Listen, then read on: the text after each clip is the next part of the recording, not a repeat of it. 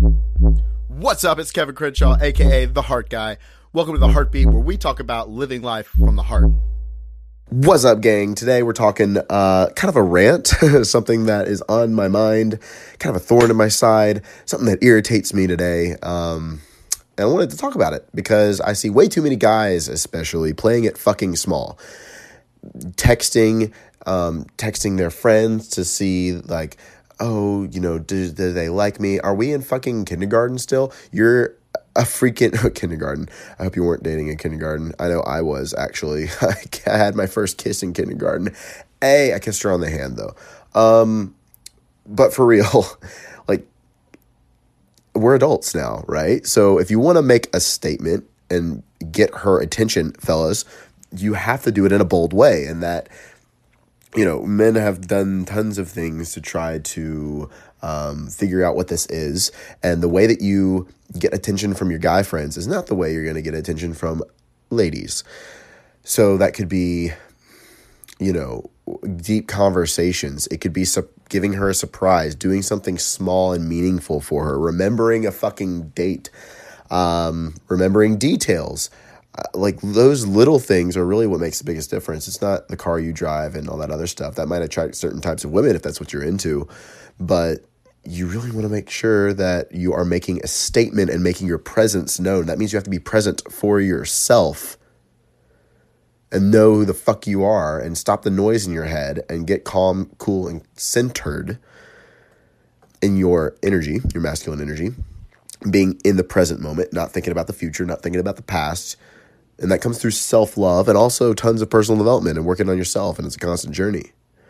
But the more you can be present for yourself, the more you can be present for others around you. And that presence is attractive because even some women don't have it. It's rare for there to be present, fully present people. And that is adored by others when somebody gives you that undivided attention. And so, if a woman's needs are to be seen, understood, and feel safe, then that literally how you meet almost all three of them at the same time is to be present. And I've heard this from other guys uh, that, okay, how do I do that, Kevin? Well, prove to her through actions how you care. I've done some extreme things like fly across the country and surprise her to let her know that I was there for her with no expectations because I was going to leave in a little bit. Literally did that. The entire trip was to express my love and to make a point. Um, I've heard, you know, some guys, again, it's the small things. Be creative, but do something to where she knows that you actually do care. And it's not just a fucking text. And it's not saying I love you passively as you leave the door. Spend some undivided attention on her. And if you if it comes to making bold moves, make a bold move and a bold statement if that's if that's what you want to experience. And if you know that she's the one, maybe you're in the relationship already. Make that bold statement. Now, ladies, I know all of you guys would appreciate this. Um, you know, if if men did this more for you, um, you know, in good intention.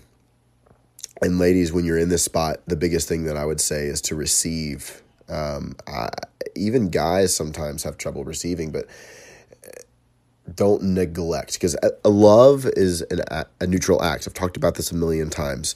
Just be, you know you can say i love you to somebody and they can literally cut you off or they can receive it and say i love you too and reciprocate.